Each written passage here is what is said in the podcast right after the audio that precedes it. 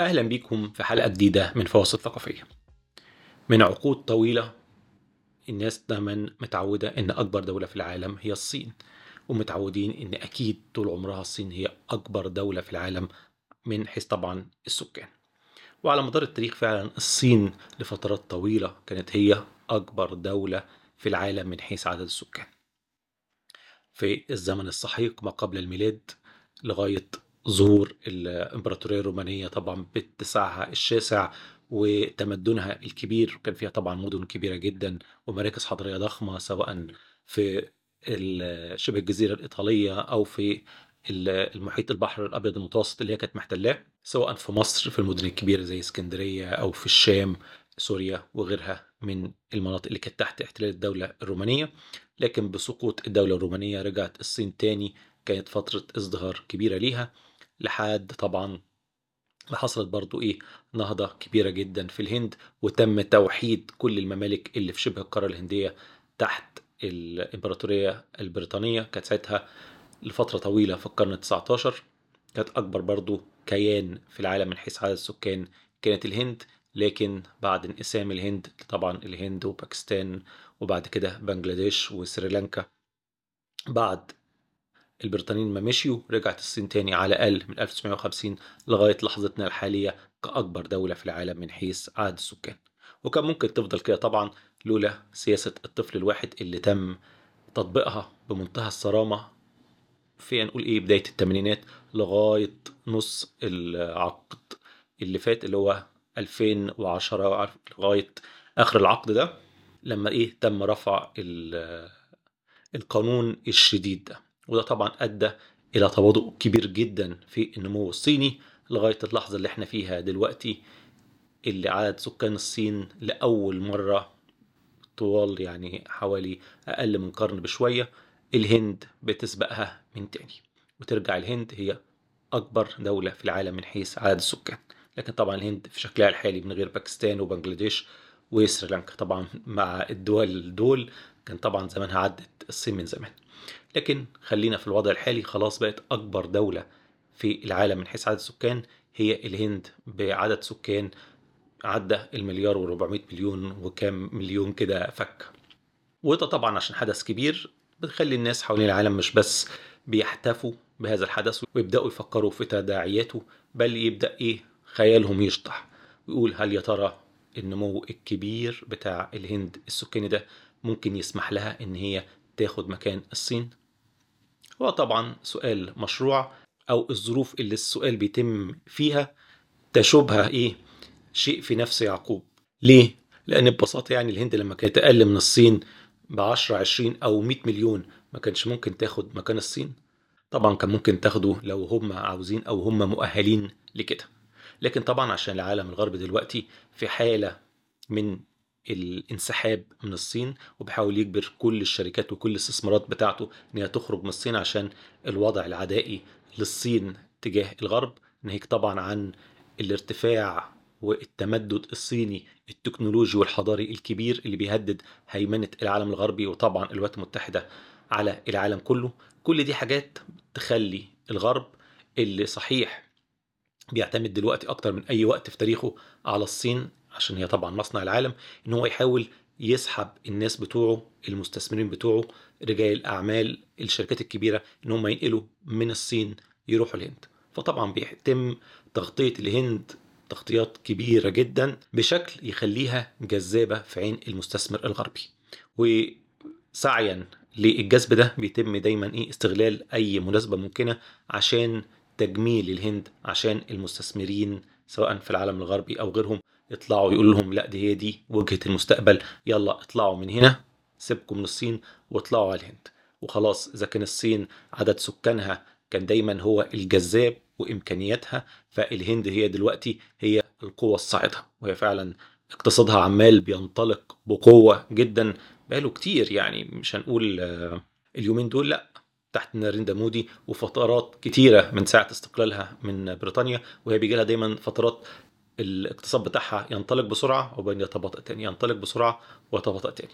بس بقى بعيدا عن البروباجندا الغربية اللي عاوزة تسحب كل الاستثمارات توديها الهند في ناس بياخدوا المواضيع بجديه أكتر ويبدأوا يحللوا. هل فعلا الهند في شكلها الحالي تحت ناريندا مودي الزعيم القومي الهندوسي اللي عاوز الهند يبقى لها شكل معين واللي برضه مركز بطريقة كبيرة جدا في إن هو عاوز يطلع بالهند وإن يخليها فعلا تبقى الصين رقم اتنين مع الحفاظ على الخصوصية الهندية. هل ده شيء ممكن؟ والله الناس اللي بيراقبوا الهند من الناحية الاقتصادية والصناعية والحضارية يقول لك نظريا الكلام ده ممكن إنما فعليا على الورق في معوقات كتير تمنع الهند من إنها تبقى زي الصين سواء معوقات وحشة أو أصلا حاجات حلوة لكنها عن تنفيذها على الأرض تبقى معوقات سخيفة. خلونا على مدار الحلقة ناخدهم نقطة نقطة ونتكلم فيهم. أول نقطة هو مستوى التعليم وإزاي الدولة بتشكل التعليم بتاعها عشان يقودها للمستقبل. الصين على طول ومن زمان ومن حتى الحقبة الشيوعية الأولى من قبل حتى ما يبدأوا الثورة الصناعية بتاعتهم في الثمانينات والتسعينات وينطلقوا وهم مركزين على المصانع. وأصلا كل الثورات الشيوعية بتركز وبتدي اهتمام كبير جدا للثورات الصناعية والمصانع وبناء المصانع.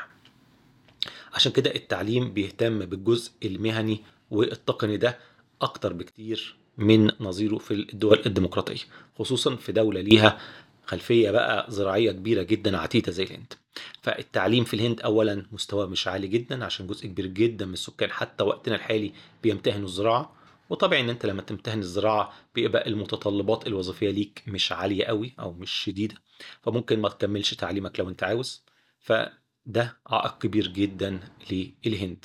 وبناء عليه بنلاقي إن الصناعة نسبتها في الاقتصاد الهندي قليلة حوالي 15% وجزء كبير جدا من الاقتصاد الهندي بيعتمد على إيه؟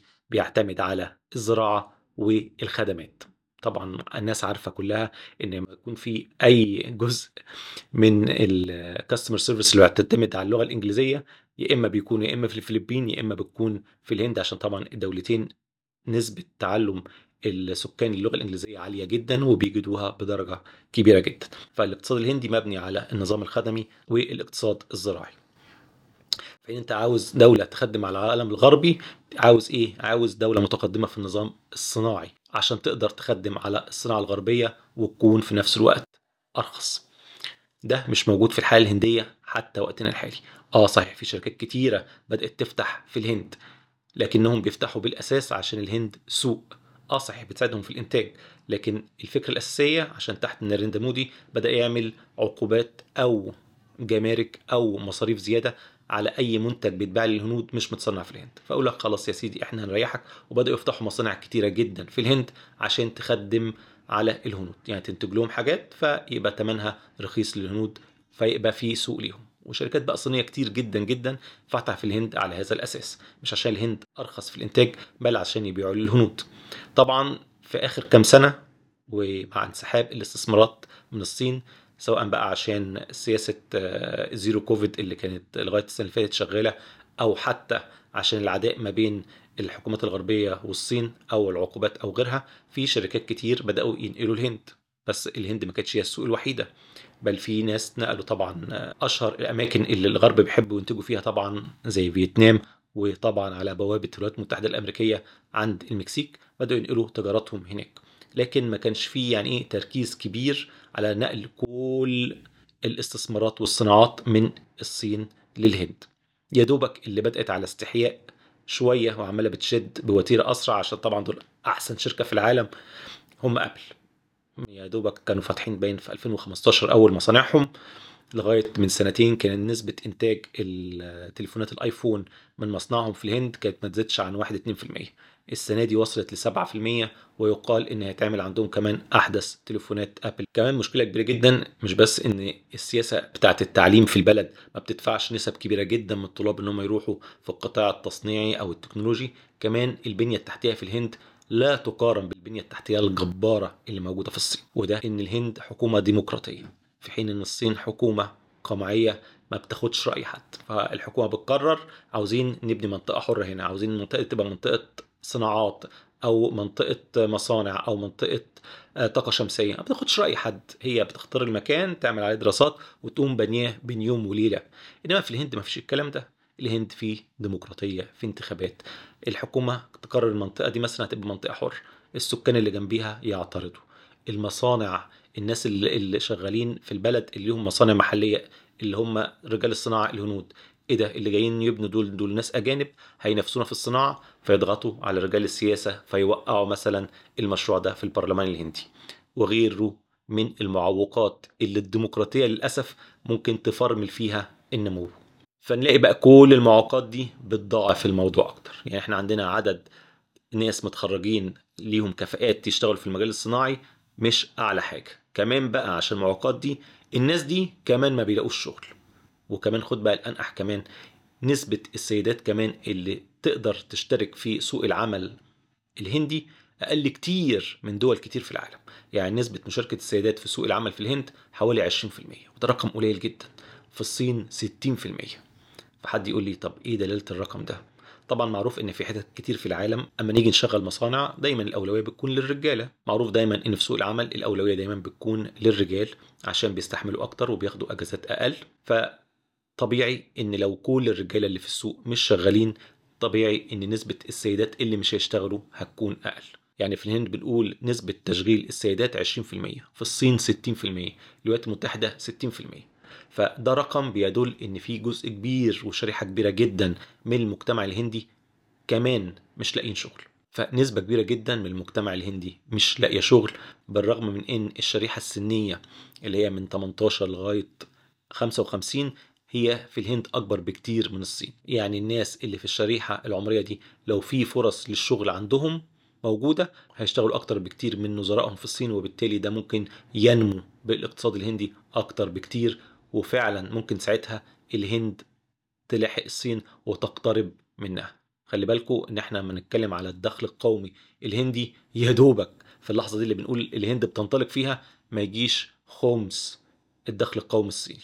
فزي ما إحنا شايفين الهند بقت أكبر دولة في العالم من حيث عدد السكان. لكن عندها معوقات كتير ما تخليهاش تقدر تحتل مكان الصين على الأقل في الوقت الحالي أو في السنين القريبة. زي ما شفنا في الحلقة مشكلة في التأهيل التعليمي بتاع الطلبة. البنية التحتية ودي حط تحتها مليون خط. البنية التحتية وشبكات التوريد في الصين حاجة يعني عظيمة. وطبعا المعوقات في البنى والمعوقات قدام فتح السوق قدام المستثمرين الأجانب. وده زي ما قلنا كده ليها علاقة بالإيه؟ الديمقراطية والضغط بتاعت رجال الأعمال اللي موجودين جوه الهند ذات نفسها وغيرها من المعوقات الشبيهة بكده. بس يا ترى بقى في أمل في التغيير في الهند؟ آه في. وده مش معناه إن هي علامة كويسة ممكن تكون كمان علامة وحشة. وكل المعوقات دي واحد زي ناريندا مودي شايفها وعمال باصص للصين وعاوز يبقى زيها بطريقة كبيرة. عمال بيحارب الديمقراطية جوه بلده الأصوات النشاز بيحاول يسكتها وعاوز يبقى البلد فيها صوت واحد ماشيين ورا قيادته ورا نظرته عشان يقدر يتقدم بيها بالسرعة اللي هو شايفها ما تحصلش غير مع النظم القمعية. يعني مثلا في الانتخابات عنده جوه الولايات لما يخسر ولاية معينة يروح يتحالف مع الحزب اللي فاز. لما يلاقي مثلا إن في جرايد بتهاجمه أو بتهاجم حاجات معينة من من قراراته أو إصلاحاته اللي هو شايفها يروح يعاقبهم يسلط عليهم الشرطة يعمل لهم نوع من الترهيب.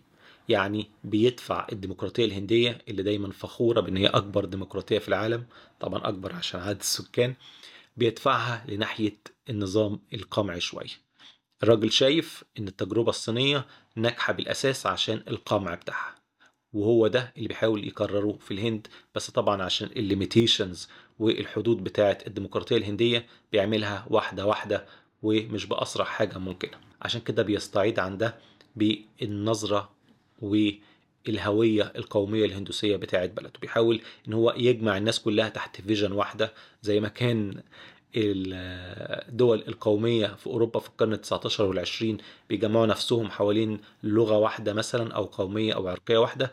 هو بيعمل كده برضو بيجمع الهنود حوالين الهوية الهندية الهندوسية القديمة. وعشان ينفذ ده طبعا بكفاءة بيضطهد المسلمين وبيطلق العنان للجامعات المتطرفة عنده في الهند عشان تضطهد المسلمين وتبعدهم عن السردية الهندية الحديثة اللي بيعملها ناريندا مودي والحزب بتاعه. وطبعا العالم الغربي والولايات المتحدة الأمريكية عشان عاوزين بسرعة يلاقوا بديل للصين عشان يحجموها وما تبقاش ماسكاهم من دراعهم اللي بيوجعهم بيتغاضوا طبعا بقى على كل التجاوزات اللي بيعملها ناريندا مودي وبالعكس كل شوية بيحتضنوه أكتر وبيقفوا جنبه وبيتغاضوا عن آه، الحاجات اللي هو بيعملها سواء لما بيضطهد المسلمين أو حتى يحط إيده في إيد بوتين وياخد الغاز والبترول الروسي برغم طلبات الأوروبيين منه إن هو يعني إيه ما يفتحش السكة قدام الروس. كل ده عشان ما ينضمش لروسيا والصين في جبهة. طبعا ممكن تعمل قلبان في العالم كله وكمان طبعا عشان إيه يحجموا من الصين ومن نموها اللي بقى يقلق العالم الغربي. بس ده كل عندي النهارده. كالعادة أحب أسمع آرائكم ومقترحاتكم. ولو في أي تصحيح لأي معلومة جوه الحلقة تقدروا تسيبوها في التعليقات سواء على الفيسبوك أو على اليوتيوب. اشتركوا في قناة اليوتيوب عشان توصل لكم الحلقات الجديدة أول بأول. وأحب أسمع برضو آرائكم على منصات البودكاست المختلفة. شكرا وأشوفكم على خير الحلقة الجاية. مع السلامة.